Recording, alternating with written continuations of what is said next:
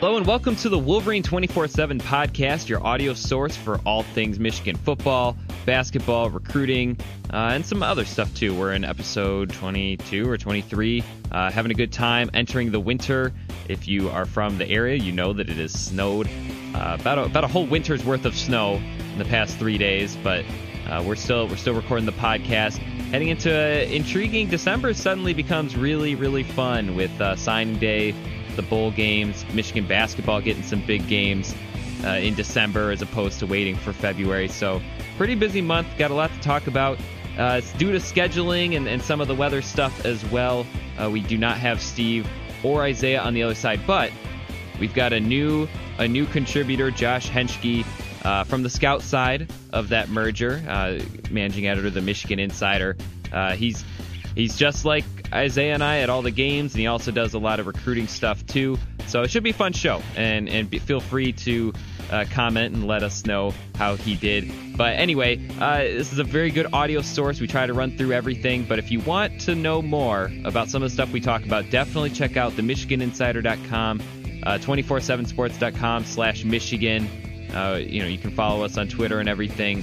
Uh, lots of stories. I, I think we're at like 15 stories a day. So this should really be your one-stop shop for for all things Michigan sports. Uh, we got a huge staff now. We're, we're covering the heck out of everything. So definitely recommend that. But let's get started with this podcast. Just a few moments ago, uh, at least the time we were recording this, 24 7 Sports released its first 2018 basketball rankings for recruits uh, that, that has combined insight of Scout and 24 7. So this is uh, very, in my eyes, a very comprehensive list. And Michigan players, uh, four players, Castleton, DeJulius, Nunez, and Brazdeikis moved up a combined 219 spots. Uh, Nunez, the biggest leaper, moving all the way up to 176, moving up 111 spots. Uh, Castleton moved up 59 DeJulius 45. Uh, Iggy's already up pretty high, so it'd be hard for him to move up that much, but he moved up four spots uh, into into that top 40 range. And so, Josh, uh, you're kind of well, uh, you're kind of our lead on basketball recruiting. Your thoughts on on these rankings? Uh, is it was it justified? I know Brandon Johns moved down a few spots. I curious what you think of there. And having followed what some of these guys are doing so far this season, I guess uh, what what did you think of these rankings when you saw them? Yeah, I'm actually, to be honest with you, I'm kind of surprised Brandon Johns fell as much as he did. I mean, I'm not sure what more the kid can do to get some love around here. I mean, they're all all of Michigan commits are pretty much on the same uh, playing field in terms of of their level of play right now. I mean, they're all at a very very high level of play. Um, but you know, I get it. Most of this, the ranking games is extremely subjective. Some scouts are going to be more enamored with a guy than, than the other. But I think the biggest surprise for me is is how far Brandon Johns fell. I mean, again, like I said, I mean, what more can the kid do to get some to get some love? I mean, he hasn't been playing poorly. He's been uh, dealing with a little bit of an injury, but it hasn't really been putting him back at all. I mean, he's still scoring over 20 points a game. Um, you know, Adrien Nunez is, is killing it, and he's a kid that you know, obviously didn't really get much uh, fanfare during his recruitment until the very end, until uh, when Michigan decided to get in. But um, it, it's good that he's starting to get some love. He's he's uh, in a really good situation now with his new uh, prep school, and you know, overall, I mean, we knew coming in that this was a talented, mm-hmm. um, talented recruiting class, and and now it's starting to reflect in the rankings and on paper. Yeah. Yeah, but just for context for people out there who maybe aren't following it, Brandon Johns is averaging 28.7 points and 10.3 rebounds per game through three games. So, uh, as you said, I mean, he's on the short list of Michigan Mr. Basketball. He's scoring like he is. I think he actually mm-hmm. leads all the recruits in scoring. Now, competition is notable and, and you know how your team plays, but fell from 67th to 106th, uh, which is pretty big fall. Uh, happy birthday to him, by the way. Um, but uh, but but you know he's still he's still in the ballpark, and I think that was to me my biggest thought was like all of a sudden Adrien Nunez, who uh, you know he kind of reminded me of when Michigan got Spike Albrecht and Muhammad Ali Abdur Rahkman. He's a little bit older for his grade, uh, kind of a a guy who was like the other recruits that or the other schools that were going after him. Like the best school was Penn State. Uh, that was mm-hmm. you know and didn't ha- only had one Division One offer as of September uh, before Michigan, A and M, a couple other schools swooped in. Uh, but he's up to 176, so they obviously see something in him. I think you and I were mentioning before the show. Uh, he kind of just needed a different team. But one guy I'm very intrigued by because he had that monster, monster game uh, the other day 43 points, 11 rebounds, 8 blocks, 5 assists. Uh, and his team is one of the best in the entire state of Florida. Colin Castleton, he jumped from 140 to 81. And Josh, we don't we'll we'll talk more about basketball recruiting maybe once basketball becomes more of the forefront, but I guess just real mm-hmm. quick, what stands out about his game that makes him I mean, frankly, they just put him at 81. That's you know, that's high four-star territory. Yeah, I think you know for his in his perspective, I think he's just so versatile. Um, he can play, you know, if, if he, I mean, obviously he's a huge guy, but you could play him at a guard, and and he would probably be okay as a guard. But um, you know, he's the type of guy that that still needs to grow into his body. I mean, if you look at his frame, you can see what the coaches see out of him. That he, like an unmolded piece mm-hmm. of clay. And he's the type of guy that Jon Sanderson can transform into an absolute monster once uh, once he gets on campus. But I mean, the the, the potential with that guy. I mean, outside of maybe Brandon Johns and, and Brazdeikis, he might have one of the highest ceilings and untapped potential in this in this class, just because you know he is yet to fill out that frame, and, and once he does, he's going to be you know a powerful forward in, in uh, Michigan's Michigan system because he can he can hit the inside shot and he can go outside, yeah.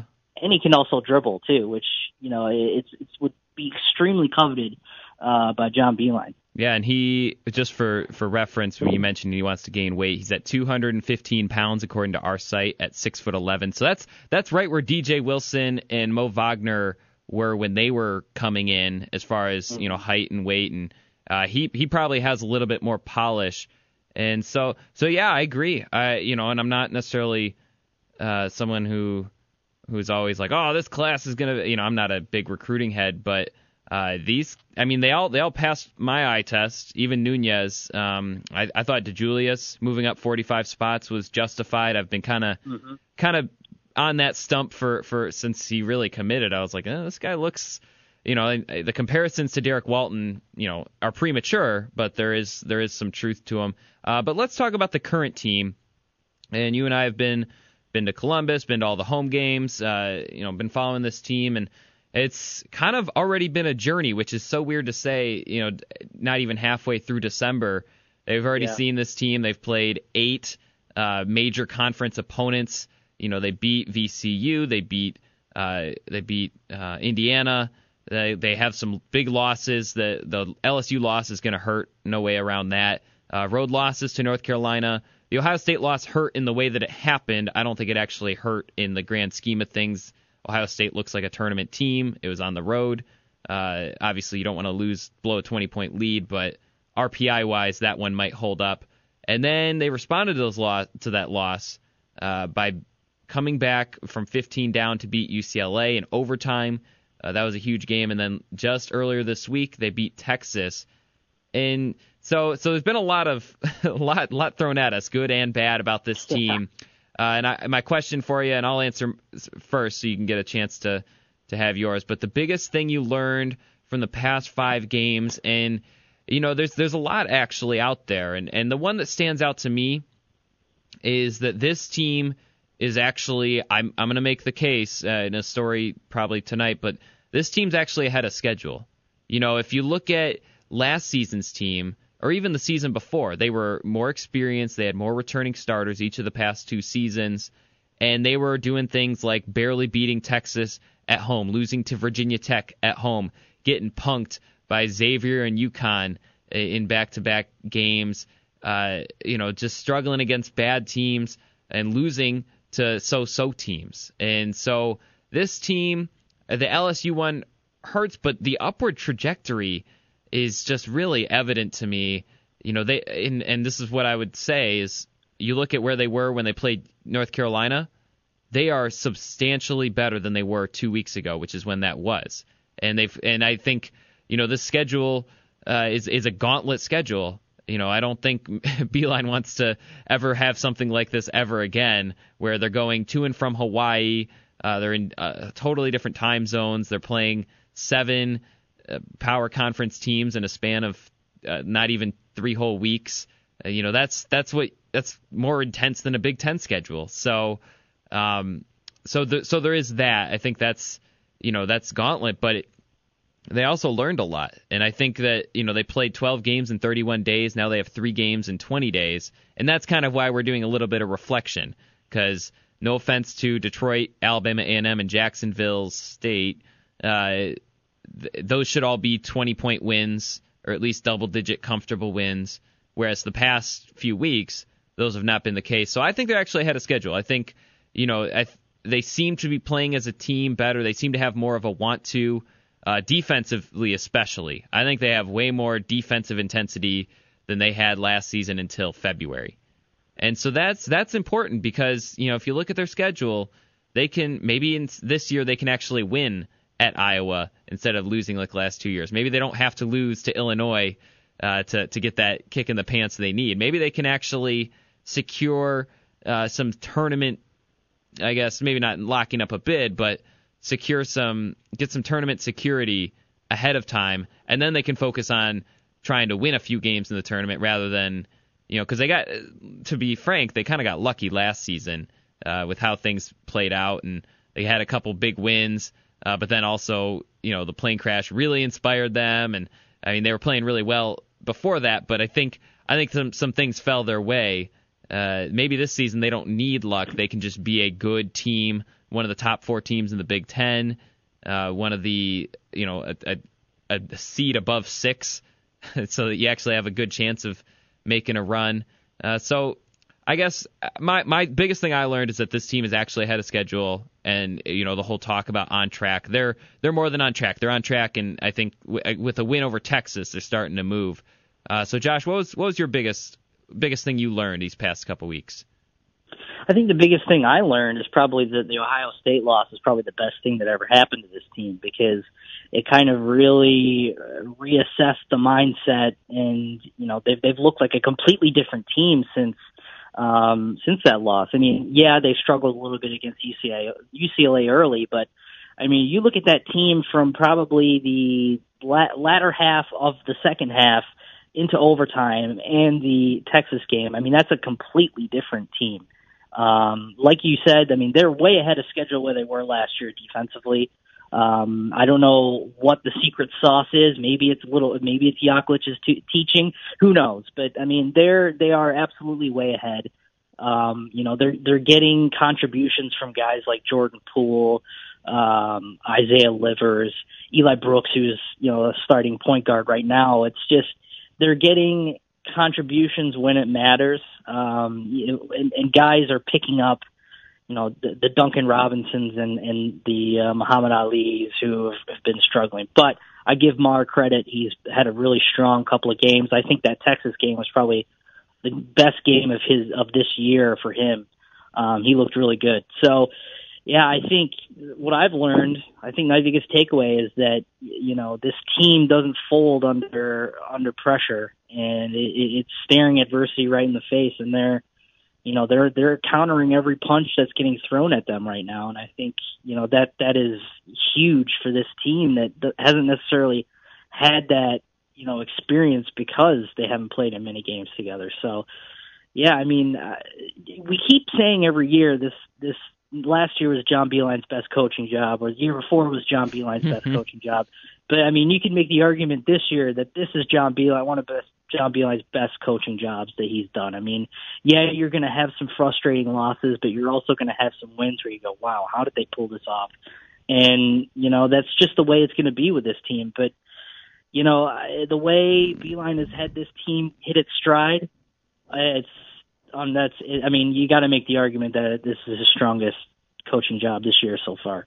Well, yeah. I mean, you could definitely you see you see the opportunity, and I think that's worth something. Uh, I will not be calling this his best coaching job yet. I mean, they're they're what nine and nine and three, and they haven't. You know, I'll wait and see how they do in Big Ten play because that's that's exhausting. I mean, it is, you know, and you're, you're gonna end up you're gonna like have this exhausting game at Northwestern, and then like two days later you got to play at Wisconsin. So uh, we'll uh, we'll see we'll see exactly what comes of it. One thing though, you know, we mentioned this defense, and I know I'm sure there were a few fans out there that were like, "What are you talking about? This defense has not been good." And and from a overall perspective, it actually has, and I'll I'll take that argument every day. But there is one area where we are seeing uh, a true defensive deficiency, and some of it is a you know they're trying to take away three point shots.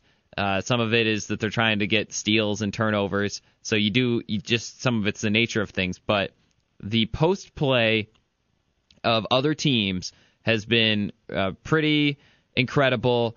Uh, you know, you look at Luke Maye, Juwan Morgan, Keita Bates-Diop, uh, Gyorgy Goloman. Uh, gosh, they all have terrible names to pronounce. What's with these power forwards? Dylan Dylan Osetkowski. Uh, they all had pretty good games against Michigan. They all play the four, and that leads us to our user question from Via Azul 97. Uh, by far our most loyal question asker. Uh, but he says there's been a lot of talk that Duncan Robinson should be moved to a bench role due to his defense and opponents picking up uh, to isolate on him. Do you think this is a good idea? And what could be your choice for Michigan's starting lineup? And so my my instant reaction is, I mean, I'm I'm not sure.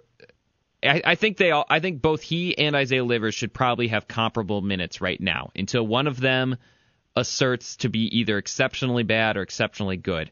You know, because I know people look at Duncan and they're like, "Ah, oh, he's a he's a bomb. He shouldn't play." Uh, he's not that bad. This is like what you know when we were trying to tell people about Speight. It's not like he's completing 40% of his passes and throwing you know four picks a game.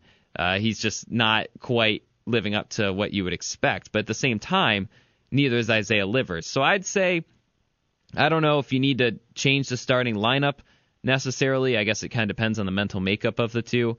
Uh, but I am fully on team equal minutes because Duncan Robinson, you know, he's not only giving up a lot of points, uh, but he's fouling a lot too. And some of it, I mean, he is playing out of position. He's more natural to be a three.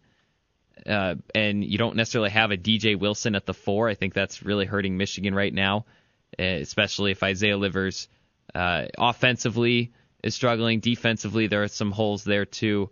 And so, so I don't know what. I guess my ideal starting lineup, if if they were trying to win a big time, if they were going up against, uh, well, it is matchup dependent, but if they were trying to win a game, put their best efficiency lineup out there. Personally, I think you're looking at, uh, you know, Eli Brooks or Simpson doesn't matter.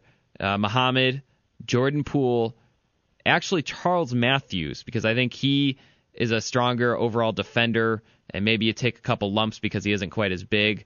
Uh, but I think I think that's probably right now your best shot, and then Mo Wagner. I've heard some talk about two big men. I've heard some talk about you know maybe putting Livers in the starting lineup. Josh, I guess where do you stand in all this, and what would be your ideal lineup? Yeah, I think your your lineup pretty much exactly matches mine. I think a lot of that kind of depends on how quickly you know Jordan Poole can can learn how to you know pick up the concepts of the two, and then Isaiah Livers also kind of getting caught up to speed at the four. Um, that kind of takes pressure off guys like Charles Matthews and Duncan Robinson to you know they don't necessarily always have to be on their game because someone behind mm-hmm. them might not necessarily be on the same level. Um, but uh, again, Duncan is with the, in the case of Duncan, it's it's just an exercise in patience. I mean, the guy he he can't he has not found a shooting stroke yet, mm-hmm. but when he does, he's deadly. Um, but I, I totally agree with you. I think him and, and Isaiah Livers should split time until one of them proves to Beilein that you know they're they're worthy of of starting minutes. And I've always been of the idea that Livers is probably going to be that guy. Yeah, long um, term, um, I think he is your starter. Yeah, yeah, yeah, and I think Robinson can be extremely effective off the bench, but if he continues to shoot like he's doing now, you know that that bench presence is that's there's going to be nothing there. I mean, there's just he if he can't shoot the ball, I mean, you can't have a guy like that, you know, performing off the bench. So it's just an exercise in patience. The young guys have got to get have still got to get caught up to speed You know, like I mentioned, Jordan Poole and Isaiah Livers in particular.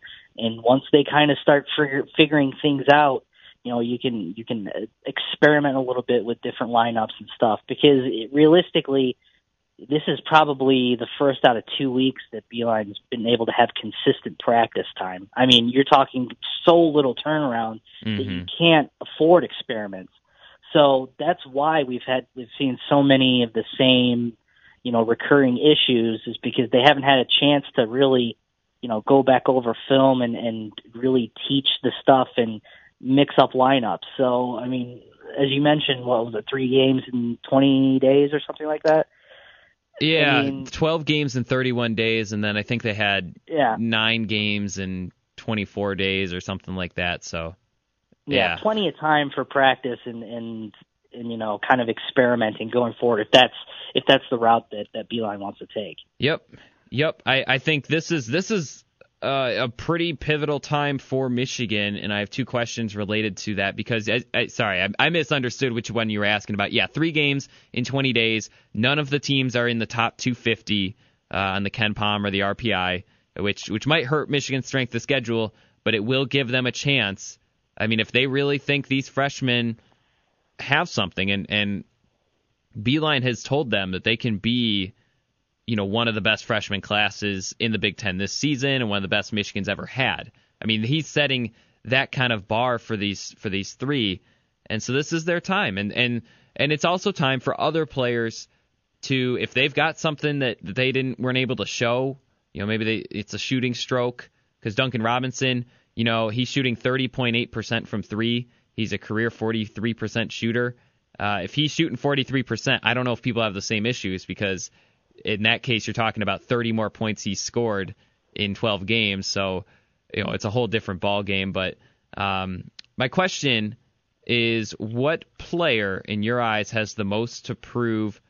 Uh, I'll go first. I, I would obviously Jaaron Simmons is probably a pretty easy answer yeah. because this is if he doesn't figure it out in these next three weeks. Uh, with all due respect to him, he's probably not going to figure much into the rotation because he's a fifth year guy. They'd probably want to if they're if they're going to develop anybody, they're going to prioritize developing the guys who are around next season. So this is his chance to ascend. But my my actual guy is Jordan Poole because I know the fans and people on our message board who, who we like. This isn't a shot at them, but they they're itching to see Jordan Poole, and you know there are some defensive deficiencies. There are some issues with uh, you know turnovers and being a ball distributor and being you know someone who makes the offense flow because he can score. He has a gift for scoring, but there are some other issues. But I think the bottom line is he has to take minutes from Charles Matthews and Muhammad Ali Abdul Rahkman, who frankly have been two of the team's three best players this, this so far. So he's either taking it from one guy or the other.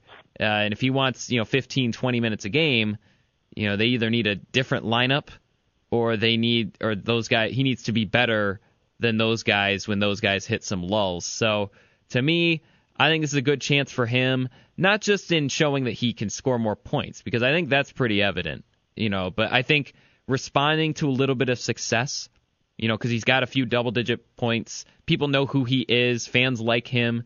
So how do you respond? How do you keep getting better from there? Uh, and, and then also, how do you play team basketball? Because I think I think that is an adjustment that a lot of uh, players have to make. I think Jordan Poole's a little bit ahead of it because he played at La Lumiere, national champions. He came off the bench. A Michigan commit and a top 100 recruit coming off the bench uh, might sound troublesome, but that team was just that good. And so this is a good chance for him to show that he is a team guy, that he is a guy who can share, who can, you know, be system first, I guess, because he has a gift for making plays and scoring points, and now he needs to apply it to an offense that isn't built on gifted players. It's built on uh, really just over prepared schematics. So if he can do that, I mean, I think Michigan's trajectory, you know, suddenly you start looking at Purdue and you say, oh, well, Michigan maybe can win that game. And suddenly you start looking at Maryland and, you know, some of the road games and you say, well, who knows? I mean, if they've got seven guys that can drop 20 points, which they had toward the end of last season, uh, maybe you've got something going. So he he'd be my most important, even though you know a lot of that a lot of his playing time is dependent on others. Who's most important for you? I think the most important would be Ibi Watson. Um, you know, he's a guy that you know if, if Jordan Poole continues the uh, upward trajectory, then he's going to get left behind in this rotation, and and he can and he can shoot the ball too. But I mean, it, if because Jordan Poole was originally going to be my guess, but I don't want to repeat the same stuff that yeah, you just yeah, said. Thanks but, for doing that. but, uh, yeah, but you, uh, but you definitely, I mean, you can definitely see the flashes from Jordan Poole. I mean, you see it; it's there. Um, but you, we've kind of just been waiting to see something similar out of Ibi Watson um, for for a while. I mean, last mm-hmm. year he didn't really see the court much. Now was seeing the court a little bit, and then Jordan Poole kind of overtook him in the rotation. And you know, there's a very very real threat where he could kind of get lost and end up in that you know, Jaaron Simmons type area where, okay, are you going to play? Are you going to be a, you know, because well, Beilein doesn't like the ten man rotations. He wants he right. wants like a couple guys that will come in and play significant minutes as two deep guys, but he doesn't right. want a platoon with five starters and five reserves. Right, and you know, like I said, I mean, it's going to be it's a very real threat there that you know Jordan Poole and Isaiah Livers will take all of those minutes, and there'll be none for guys like Ibi. So I think, um, I mean, if if they can find some positive performances out of that, I think that's pretty much found money for you, if we're being honest. Mm-hmm. Yeah, he is. He is a little bit better this season. I mean, he's he's you know shooting 38 per, or 28 percent. Whoop, never mind. Uh, from three, but he's gotten a few twos. I mean, you can, and and he's a guy. I don't think he has the same. Uh, like I just like in Jordan Poole, and this is not to overly gush on him, but it's almost like he's like a chess master in training, where he moves a couple moves ahead of the play mm-hmm. of his opponent. Uh, you saw a little bit of that against Texas with that shake and bake spin move. Um, yeah. But you know, Ibi, he's really he's pretty athletic himself. I mean, you know, he set the he had to set the school record for vertical leap, and that was would have been a combine would have been a half an inch shy of the combine record for the NBA. So, you know, he can get up, he can do a lot of things. It's just building his confidence, and he'll get his shots. Uh, as far as the team, what is the key improvement Michigan needs to make? And let's say if let's say right now they're a bubble team, and I think you and I both agree they're a little bit ahead of that. But what mm-hmm. what is the key improvement for them to be maybe 12 and 6 in the Big 10 this year instead of that 10 and 8, 9 and 9 or you know maybe contending with Michigan State or Purdue and entering March as a team that nobody wants to play. And mm-hmm. um, I got to think about mine. Do you have one ready? Well, yeah, I, I keep going back to it, but I mean, this position is so important to John Beilein's system that you know you, you can't not talk about it. I mean, I want to see consistent play by the point guards. I mean, it's been great that you've had some really good, positive performances out of Xavier Simpson uh, the last couple of games, especially with that coming out party against UCLA. But I mean, you got to have more of that. You can't just have two games and then kind of fade away for four and then pop back up. I mean, if you want to see minutes, and if you're Xavier Simpson, you want to see minutes, you want to take over that starting role, and you want this to be your team. You'll continue that traje- trajectory that you're on, um, and you know he's he's doing it in all facets of the game. Really, he's doing it offensively you know, a couple of those nice little scoop and those little scoop baskets, especially over a guy like Mo Bamba that you really wouldn't have seen out of him earlier in the season. And he's also doing it defensively too, with some key steals and getting his hands on passes and things like that. So I think you know this team will really start to to tick and move forward if, if these point guards continue to take step forwards. Um, you know, I think Xavier Simpson is probably ahead in terms of the um, in terms of the trajectory. But again, Eli Brooks has you know has his own specific skill sets, and you know those two guys are will, will be good point guards in due time. But I think this team will really take a step forward if the point guards do as well. Yeah, mine is it's kind of a easy, admittedly a little lazy one, but the shooting. Because if you look at what Michigan uh, does well and what they don't do well, they're actually in pretty good shape as far as shot defense, two point defense, uh, t- forcing turnovers, getting defensive rebounds. They're actually in really good shape. I, you know, it's a story for another time, but Mo Wagner's defensive rebounding rate just skyrocketed this year.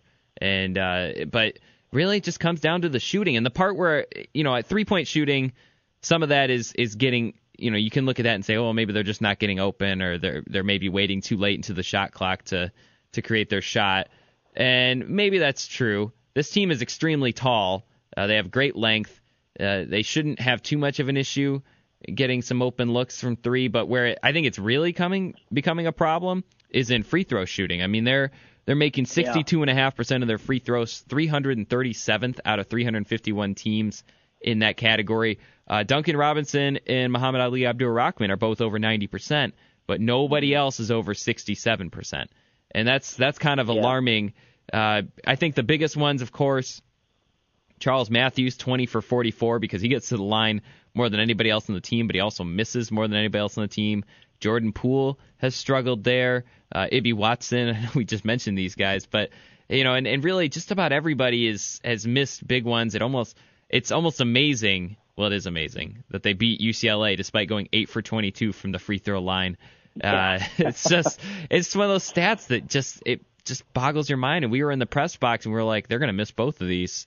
You know, we were like calling it, and it's like, uh, you know, Xavier Simpson struggling, Eli Brooks uh, struggling a little bit. So to me, I don't know. I mean, I, if I were Beilein, I'm spending a couple days, maybe not before Detroit, because Detroit actually has a pulse. They're going to be kind of in a home game in a weird Mhm. atmosphere. Kam Chatman uh, is averaging 17 and a half points and nine rebounds for them, so there actually is a slight upset chance. But against Alabama A&M, one of the worst teams in the country, leading up to that game and maybe a little bit after, if I'm Beilein, I am just doing a a day where it's only shooting. Every player works out their slumps. You don't leave until you make 100 free throws, you know, things like that. Uh, I'm obviously not a coach, but you know, it's just one of those things where it's like they they've got to work this out because you know you're not gonna you're not gonna not every team you play on the road is gonna be missing their leading scorer, right? In Andrew Jones, and, Yeah, and not every not every team's gonna be like UCLA and just crumble and and throw away this 15 point lead at, at home. So you are gonna have to actually be better than these teams more more often than not, and that's you know the biggest glaring weakness right now is their shooting. And I mean, there's some mm-hmm. things offensive rebounding, getting to the line. Those are just always going to be Beilein things. He doesn't like to prioritize that, and that's you know take that for what you will. But it's worked. I mean, they were bad at offensive rebounding and getting to the line in 2013 and in 2014. So that part you don't worry about, but the shooting uh, certainly is a cause for concern. Uh, but anyway, we'll we'll leave it at that for basketball. They play Detroit on Saturday. I think we'll both be there. Uh, should be a fun atmosphere. We finally get to see Little Caesars Arena after all the, Yeah. the rumors about it. And then of course uh, they play uh, Alabama A&M next Thursday, and then Jacksonville uh, on December 30th. So they get nine days off between those two barn burners, and then they travel to Iowa, and then away we go. Uh, so that should be fun. But let's let's talk about football. Last week we reviewed the offense. We graded the offensive position groups. Uh, it was if you missed it, it was not pretty. I've also been posting stories with a little bit more in-depth stats. I start the defense tomorrow, and so those are fun fun reads if you're interested.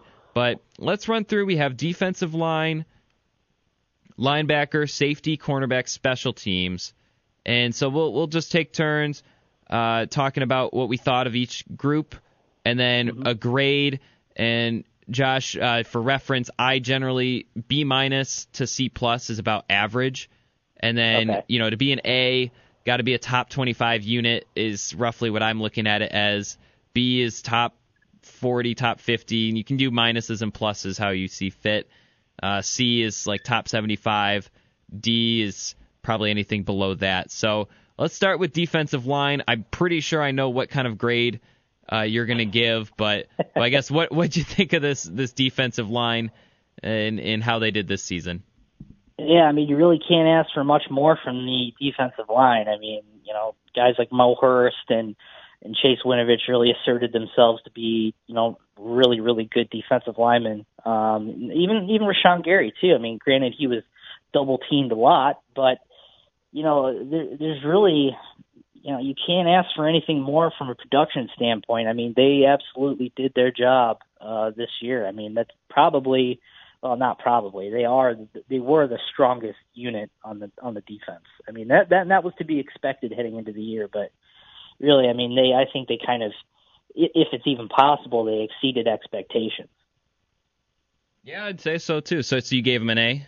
Yeah, A. Sorry. Okay. Should, probably should have given a grade. Yes. Yeah. uh, no, you're fine. Uh, you're new here. No, but um, yeah. yeah, I would agree. I mean, the Mo Hurst, the highest graded defensive, actually the highest graded player according to Pro Football Focus, and that's just from his consistency week to week. Very rarely made mistakes, and actually, you know, he wasn't Mark Messner out there, but he really got to the quarterback exceptionally well for for a mm-hmm. defensive tackle. And Chase Winovich, I know there's debates about staying and going pro, but if you look at his numbers, I mean, what more could he really have done? I mean, though, you know, I understand that all Americans, you know, not necessarily just going to go based off the numbers, but he led the Big Ten in tackles, or sorry, tackles for loss, quarterback pressures. Uh, I think he was way up there in sacks.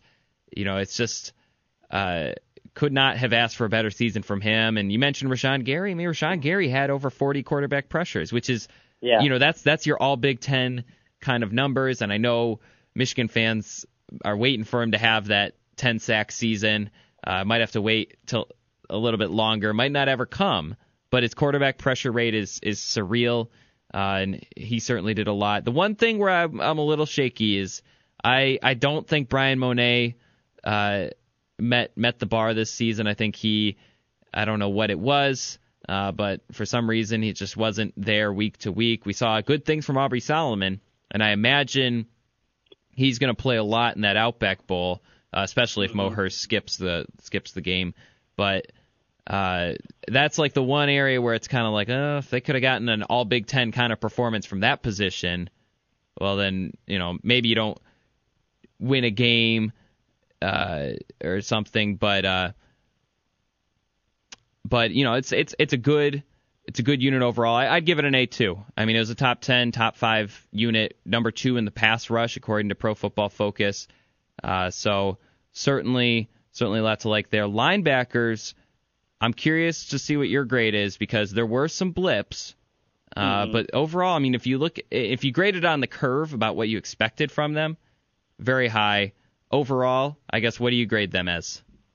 I had that. I have them as a B minus. I think you know, like you said, they had their blips. Um, Devin Bush obviously is a, is a star in the making. He's going to be very, very good here uh, next year and and beyond. But um, you know, th- there were some issues with with Mike McCray a little bit, but um, you know, you, you, again, it's one of those things where it's like, okay, you can't ask for much more from these guys, but there were a lot of things to kind of gripe about, I guess. Um, you know, there's a lot of breakdowns, especially against Penn State. You know, there's plenty of breakdowns. So I, I think overall, I think you can be happy with what the the linebackers gave you. I think obviously they're not the. I don't think they're the weak spot of the defense at all. Uh, really curious to see what happens after next year or uh, next year when when Mike McCray is gone and, and who takes that role. But yeah, I think you know they they were they were good at times, and then at times they weren't so good. But you know, I, I think overall for me, a B minus grade is is fitting for them. Yeah, I think all all three linebackers struggled in pass coverage, and that's something that you saw. The the teams that can run a little bit deeper, Ohio State, uh, Wisconsin, Penn State, they were able to exploit that. I think Penn State really did it. I mean, they they did the mismatched uh, sets and and often you know unbalanced offensive uh, uh, formations, and and that I think really set Michigan back. Uh, but we've heard extremely good things about the linebacking linebacker future.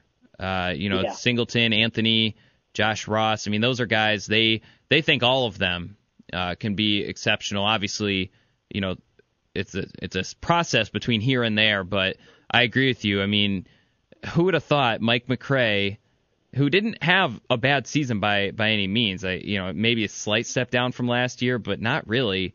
Uh, but yeah. the the other two just rocketed up ahead. Khaleke Hudson and and Devin Bush Jr. and Devin Bush Jr.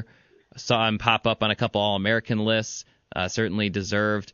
Uh, really, just uh, the whole unit played with an extreme intensity too. Yeah, the, the tenacity, whether it's getting after the quarterback, chasing a running back down in the flats uh, you know, closing out screen plays. So uh, pretty pretty good. I, would probably say A minus. I I'm tempted to say B plus, but I think I gave the running backs a B plus, and I think the linebackers did better than the running backs this year. So A minus, uh, B plus.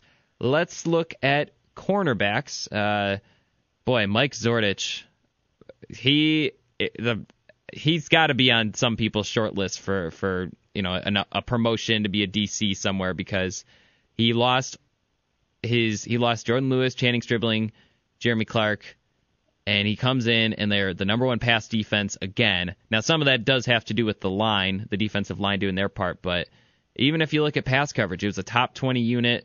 Uh, hard to argue. I mean, there were a couple plays, a couple plays, but those cornerbacks uh, put together yet another dominant season. What? Do you, how did you grade them?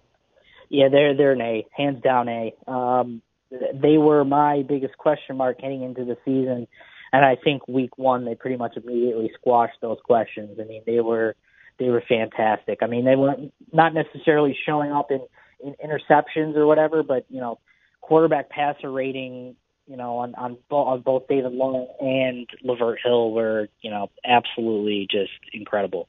Um, I totally agree with you. Mike Zordich deserves some type of award for assistant coach of the year uh, for the job he's done. I mean, during his entire stay at Michigan, really. I mean, he's done he's done a phenomenal job developing these guys, and and you know, it's uh, again, it's it's one of those things where, and they're only going to get better because they're still very young, and this is their first real season of experience, and you know, they're they're only going to get better as time goes on, and and that's kind of a scary thought if you think about it, because you know they're they're they're very young. They've they've still got some guys waiting in the wings like Ambry Thomas and and uh, Benjamin St-Juste. So the, the the sky is the limit for this group, and you know as long as uh, Zordich sticks around, I mean this is going to be a very very strong unit going forward.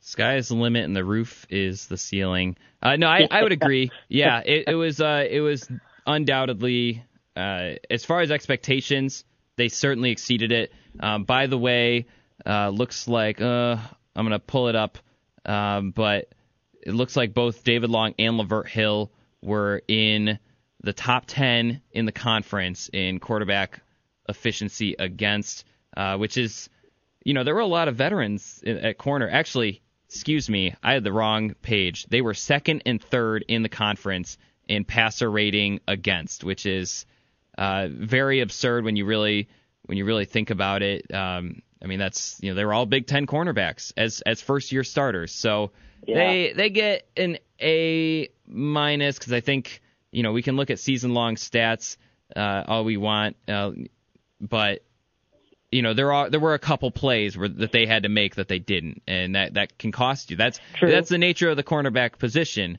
Is you know I, I mean Jourdan Lewis was the best cornerback maybe in the country all season last year, and then he blew coverage in I believe that was him that blew it in the Orange Bowl, and yeah. that ended up costing yep. him an 11th win. So, well, indirectly, of course, there's a lot that goes into it, but that's the nature. So, you know, getting rid of a couple of those big plays. Uh, but yeah, if you got everybody coming back there, I mean, I don't know who who is going to have a good passing game against Michigan. If I don't know if anybody is and so so that's something to keep an eye on. Safeties, uh, maybe maybe not not your A or A minus. Um, no. uh, had a couple couple slip ups. You know, we talk about the big plays. A lot of them were on uh, Tyree Kinnel, Josh Metellus. Where where do yeah. they fall in the grade for you? I think uh, I would say probably a C, maybe C plus. Um, probably the weakest group of on defense. I mean, they were they were picked on a lot, and it almost seemed like to me Josh Metellus kind of regressed a little bit as the season went on. Um, you know, I I I don't know why. Maybe call it a sophomore slump or whatever. Call it whatever. But you know, I, I, there's no mistake that you know it was not the strongest group on, on that defense, and depth gets a little gets a little scary. I mean, you saw Tyree Kinnel go out um, against Ohio State when he had that concussion, and you know it's it's very it's very gets very rocky after that, um, which is the main reason why they were trying to go after Deontay Anderson too to kind of shore up that uh, depth a little bit. But yeah, I mean, it, it, again, there's there's room to grow, but I don't know how. Again, and also it depends on who they hire as the uh, the safeties coach uh, for next season. But you know, I, I guess you consider this the floor, and and you know it only goes up from here because I don't know how. I mean, it obviously it can be worse, but I just don't see how this group can get worse. Yeah, yeah, I think I think you're right. I mean, I don't know if I'm quite as harsh, and maybe maybe I will change my grade once I you know really dig into to every intricate number and things. But I, I'd probably say B minus. You know, it's hard. You know, the, I I agree. It really came back to bite them. Uh, I think Penn State, same same games as as I listed. Uh, you know, all the losses and and I think I think you're right. I think I think the fact of the matter is they didn't have enough players ready to create a real competition.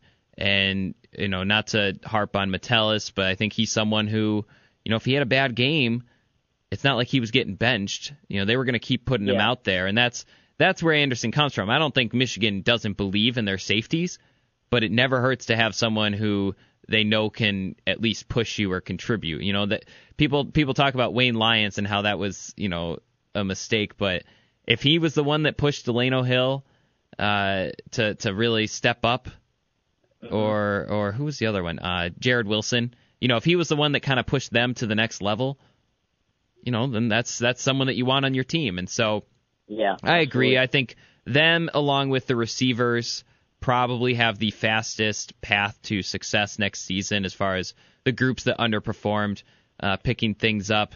Uh, just looking at these PFF numbers, Michigan pretty much all the safeties in the bottom half of every coverage category. So take that for what you will. Uh, finally, final grade special teams. In let's see, we had James. I'll, I'll go with my grade first. James Foug, A plus. I don't know if I've ever seen. It's just you know, you don't want to geek out too much about kickoff guys, but it was just it was like he could drop it at the two yard line off to the side every single time, and mm-hmm. Michigan led the nation in kickoff return defense, so kickoff coverage. Uh, so so A plus there. Donovan Peoples Jones probably gets a B plus A minus from me. There were some blips early on, but none of them were costly, and then he was actually an asset in other games. Uh, kick uh-huh. return probably gotta say C C minus. Just never never really flipped the field or did anything to spark the team. Uh, field goal kicking probably a B certainly better than average first half of the season, maybe average to below average the rest of the way. Uh, so I think the net grade I would give them would be a B. Oh, I forgot punting. It was like so-so. I mean, like middle, middle of the pack, Big Ten. Good yeah. hang time, good hang time, but uh, I think there is something to be said for a guy who can boot it 45 yards and and really just flip the field. So I'd probably say a right. B, a hair above like the NCAA average, but probably a hair below the Power Five average. And so that's, you know, I it is what it is. Once again, completely new set of starters at every position, I believe. Yeah. Yeah. Yeah. I mean, yeah, yeah completely new stuff. So, so I guess you take a B. You know, it's a class you weren't necessarily prepared for. Uh, in, if we're carrying this metaphor into into the school, um, but class you weren't prepared for, you probably take a B and you head into next season knowing that you have everybody back. Maybe maybe Foug has to be replaced. I don't remember his eligibility, but yeah, I think he um, has to be replaced. But you know, got a lot of parts in place to be a lot better next season. How'd you grade them? Yeah, I would say B was probably pretty good. I mean, that's that's pretty much nailed it. Um, yeah, the, the punting wasn't wasn't good. Um, it, it, it was it was so so. I mean, elite hand hang time, but you know you don't make your money's worth on on hang time. Um, you know, there was a couple of uh, I don't know, I'm trying to think. There's only one punt return for a touchdown. That was against Wisconsin. I can't think of another one off the top of my head. But um, there wasn't really any mental lapses in the kick return game either. So they were they were pretty good. You know, Jordan Glasgow obviously a, a mainstay as a as a gunner on the kick return and punt return units. Um, yeah, I mean, it, again, it's it's one of those things where it's like you, you kind of you didn't have very high expectations for this group coming in because of so many people they had to replace. Um, but you were kind of accustomed to especially with the field goal kicking earlier in the year. I mean, you know, Nordin was a huge reason why Michigan beat Florida and, and why they were, you know, to, to get out of the red zone troubles and then kind of slide towards the, long, the end half of the season. Um, you know, those, those expectations might have been uh, inflated a little bit, but yeah, it, again, it's it's one of those things where it's like again, just like safeties, just like wide receivers, it, it, there's only it's only going to go up from here, and and um, you know you'll you'll have to replace James Foug, unfortunately, but you know it, again if that's that's the only thing that you have to replace coming into next year, I think you'll be okay. Yeah, I've always we made the joke last week that it's going to be peak Harbaugh when people start panicking about who the backup fullback is going to be behind Ben Mason. Yeah, really. It's like who's who's going to be your kickoff specialist. Uh, anyway, we got a few minutes left, so we'll run through some superlatives and we'll start. We got you know your basic run of the mill awards. I know Michigan had its own awards just recently, so uh, we we can uh, certainly we'll see how it reflects differently. MVP of the defense. Who you got, Josh? Uh, Maurice Hurst, hands down, not even close. Yeah, I I actually am tempted to give it to Winovich because I think what one thing Winovich did yeah. is he in some of those road games, I think he actually really inspired the team I thought he, I mean, first of all, his numbers were absurd, and I know Mo Hurst had really absurd numbers for a tackle, uh, mm-hmm. but and he he obviously is the best graded player, so I'm saying it a little bit to just be different to be different. Uh, but Winovich, I mean, playing every snap in 90 degree heat against Purdue, and uh, I think yeah. he played every snap in a couple of Michigan's losses. I mean, that's that's really rare for a defensive end to pull that off, and I know they weren't rotating as much, uh, but he he was kind of like he kind of reminded me of like that, you know, when when a player in basketball or football is just really feeling it, and they like the coach says, "Oh, come out, come out, come out," and they're like, "No," you know, they yeah. put down the hammer and they keep making plays. So that's he stood out to me. So that'd be my second secondary MVP. Obviously, I would probably vote Hurst if needed. Most improved player on the defense. I think that's where uh, Chase Winovich comes in for me. I mean, he obviously didn't have as much attention as guys like Rashan Gary or uh, or uh, uh, Maurice Hurst, but again, I mean, I think the the improvement he shown, he show, uh, displayed from game one to the end of the season, I think it was just, I mean, it was like you mentioned, I played every snap against Purdue in that insane heat. Um, you know, I think he probably showed the most improvement, but you can also make a strong argument for for guys like you know David Long and, mm-hmm. and Lavert Hill as well, even though they didn't really necessarily see much time. But you know, there was just an upward trajectory for both of them from from start to finish. But my vote's going to go to uh, Chase. Yeah, yeah. In addition to Long and Hill, I think Bush and Hudson. I mean, they're all first year starters who won all Big Ten awards. So uh, you know, anyone who does that is is probably on your list of being most improved. The one for me, though, I'm actually going to say Rashan Gary because not only did his numbers drastically improve from last season, even on a per snap basis, he also improved throughout the course of the season. Uh, you know, I mean, his his second half of this season, if you missed it, it's actually really encouraging uh, for for his goal. I mean, you know, he'll probably never meet the number one player in the country expectations uh, sure. unless he stays a fourth or fifth season. Um, but you know he can be an All American. I mean his his back half 2017 numbers were all Big Ten, and so you know take another s- step.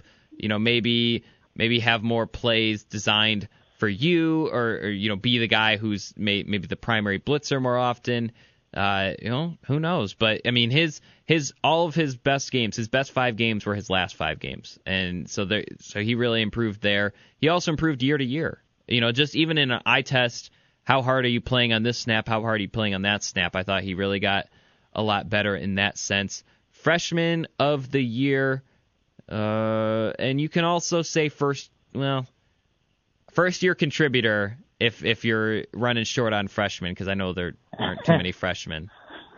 Uh, I mean, if you were going to talk de- uh, uh, defense and special teams, I would say probably Quinn Nordin is probably the only freshman yeah. I can really think of top of my head. Um, but a second year guy, it's again, it's a toss up between David Long and, and Lavert Hill. It's you have to make a strong argument to determine who was better, but yeah, I'm, I'll give him a dual uh, of the year, uh, David Long and, and Lavert Hill. Yeah, same. I don't don't need to. We've talked about all three at, at length, I think. So so we can move on. Um, most underrated player in your eyes this season? Most underrated player. Ooh, I think Khaleke Hudson didn't get the love he deserved. I think he's had a couple of really strong games. Um, you know, had a decent first half against uh, against Penn State, and then had a monster game against Minnesota. I don't think he got the hype um, as as some on the defensive line did. So I think he would be the most underrated. That's a good pick. I, I think I'll say uh, I'll say David Long because you know I think yeah I do think fans tend to remember the Detroit players a little bit more. Not all fans, of course, but I think so. I think Lavert Hill, everyone knew how good he was, uh, and I think David Long, he actually, depending on how you want to measure cornerbacks, but if you measure it on how quarterbacks did throwing at you, uh, David Long did better. You know, he had better numbers, and so, and even if even if you put them at roughly the same, I don't think David Long gets the same amount of love that Lavert Hill does uh, from Michigan fans. So that's some that would be my choice. And most overrated player. this is tough. Got to say somebody. Um, yeah, most overrated player, and this is not a slight against him. I think, you know, coming into the season, so many people expected, you know, huge numbers for him, but it's just it didn't really happen because of all the double teaming he received. I'm going to say Rashan Gary, just from an from the I guess overreaction of, of preseason hype that he received. Um, you know, it, it would have been we were all coming into the understanding that he was going to be, you know, had been paying attention to by by defenses, which would allow guys like Chase Winovich and, and Mo to kind of get out there and, and you know rack up some stats. So, not necessarily from I'm not talking from a talent standpoint. I'm I'm talking more of a, I guess, preseason discussion standpoint of, of where things ended up. Yeah, yeah, that's fair. I think if you're if you're in that discussion, I think Bryan Mone might might be my yeah, choice. Um, uh, I you know maybe even Mike McCray. Uh, just you know the the talks about him being a potential All American were obviously premature. Um, and mm-hmm. and maybe that was unfair to him. Maybe that was you know, may, you know who knows. Um, uh, but I think eh, actually those three are probably I, I can't think because I don't think the safeties are necessarily overrated. I don't think anyone's uh, pra- you know praising them as the best around. Uh, so probably probably those three, um, and we'll see we'll see. I think they'll have a chance to to prove themselves in the Outback Bowl, prove us wrong there. Uh, best quote on the defensive side for me, it was Chase Winovich, and then uh, Tyree Kinnel was my number two. Uh, anyone else stand out to you? Uh, Chase Winovich would be my number one. My number two would probably be Rashan Gary. Um, I, I, I'll never forget this when um, Rashan he was had media availability during Rutgers week, and he was asked what stood out about the uh, about the Rutgers offense, and he had about uh, probably about a 15 to, to 20 second just dead pause of just staring off into space, trying to figure out what to say. Yeah. And then he didn't come up with an answer, and he said, "I'd rather I didn't want to talk about it." so that that pretty much that stood out to me and and what they kind of thought about Rutgers. But yeah, I, I would say those two guys deserve that award. I would be very curious to go inside Rashan Gary's mind because he was asked about that against Florida too, and he was like, nothing ever yeah. stands out on film to me. it's like yeah. it's like and like and like the whole thing like like I don't get hurt. Like just Yeah. like he it almost really does seem like he's part robot. Um oh shoot, I was Oh, Mo Hurst was a is a, he's a fun quote too cuz he's Yeah. he's really yeah. thoughtful. Mike McCray is too. Uh you can see why they were the uh, I think McCray was the captain, right? But Mo Hurst was like kind Yep. of also a captain as well. So Yeah. you can see as they get older, they get they get to be better quotes. Um, biggest surprise, uh, one in a good way, one in a bad way. Mine was the the uh, secondary play, uh, pass defense, and then the bad way, uh, also the secondary defense. Uh, in in that they more more so cornerbacks good, safeties not good. Um, but as a net overall thing, they really made quarterbacks' lives miserable. Um, and then they also uh, made their fans miserable a couple times here and there, giving up a Yeah. couple big plays. Yeah, I think yeah. I mean, the, the biggest surprise and for me would be yeah, defensive backs hands down. Um, you know, again, it was a huge question mark heading into the season because you had to replace everyone, and you know they they realistically didn't really skip a beat. Um, but yeah, I think Mhm. the the safeties the safety play towards the end of the season was a a real liability for Michigan, which is unfortunate because I mean, again, that's not even talking about offensive issues, but you know, Michigan were still in a lot of these games, and you know, when they needed a stop, they just they couldn't get it, especially against Ohio State.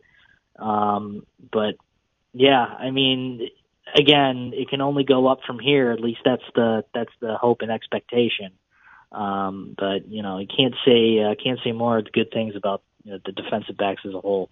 Yeah, yeah, that's that's kind of what you know. Last week we were like grasping for all the positive ones for for this week. We're we're kind of like, uh, who's the most overrated and who's who's the biggest disappointment? Uh, anyway, last one, breakout candidate. Call your shot. It can be a starter who's going to be an All American. It can be a role player who's going to be a star. It can be a freshman who's going to have a Devin Bush, Lavert Hill like sophomore year. Uh, who is your number one breakout candidate for next season? I mean, I want to say Aubrey Solomon off the top of my head, but I feel like that's too easy. So I'm going to challenge myself here, and I'm going to be, and I'm going to say Drew Singleton is going to kind of break out as a, uh, a starting uh, linebacker next year and do a really good job. Yeah, I really should have thought about this more. Uh, I'll, I mean, I'll say, can I say Rashan Gary? Is that like I, Yeah, I'll say I- I I'll say thinking- Rashan Gary. All American. Uh, it'll be tough because if Chase Winovich leaves, suddenly you're replacing two really dominant stars. So he's not he's gonna get double teamed more, and he's gonna be you know they're gonna run away from him, and you know they're gonna try to set things up so he can't make plays. Uh, but I think I think he's going to be able to look at this offseason and really look at the film and say, okay, this worked, this didn't work. And plus, I think when you're making, picking breakout candidates, you always have to go with the potential. And Rashan Gary has oozes with All American, top 10 NFL draft pick potential. Um, as, as Aubrey Solomon's not too far behind either, the way he can move and the things he can do. So uh, he, he's probably a good candidate too, especially since he's going to be replacing Mo Hurst. I mean, you know that position that position's been pretty productive for Michigan the past few years, so uh, that's actually a very good choice too. Anyway, that's going to do it for the Wolverine 24/7 podcast. Uh, special shout out to Josh Henschke for joining me on late notice. Uh, but if you enjoyed what we talked about, we have a lot of stories on all of it. Michigan.247sports.com, the MichiganInsider.com. Uh, we've got a lot of stuff coming up today, uh, into the month. We've got we'll have uh, Outback Bowl stuff. We'll have pretty much anything you want to know about Michigan sports. We've got it. There's already some recruiting news today, even while we recorded, uh, that, that went up. So that's worth keeping an eye on too. But anyway, this has been the Wolverine 24/7 podcast. Hope you had fun. Hope you learned something, and we'll see you next time.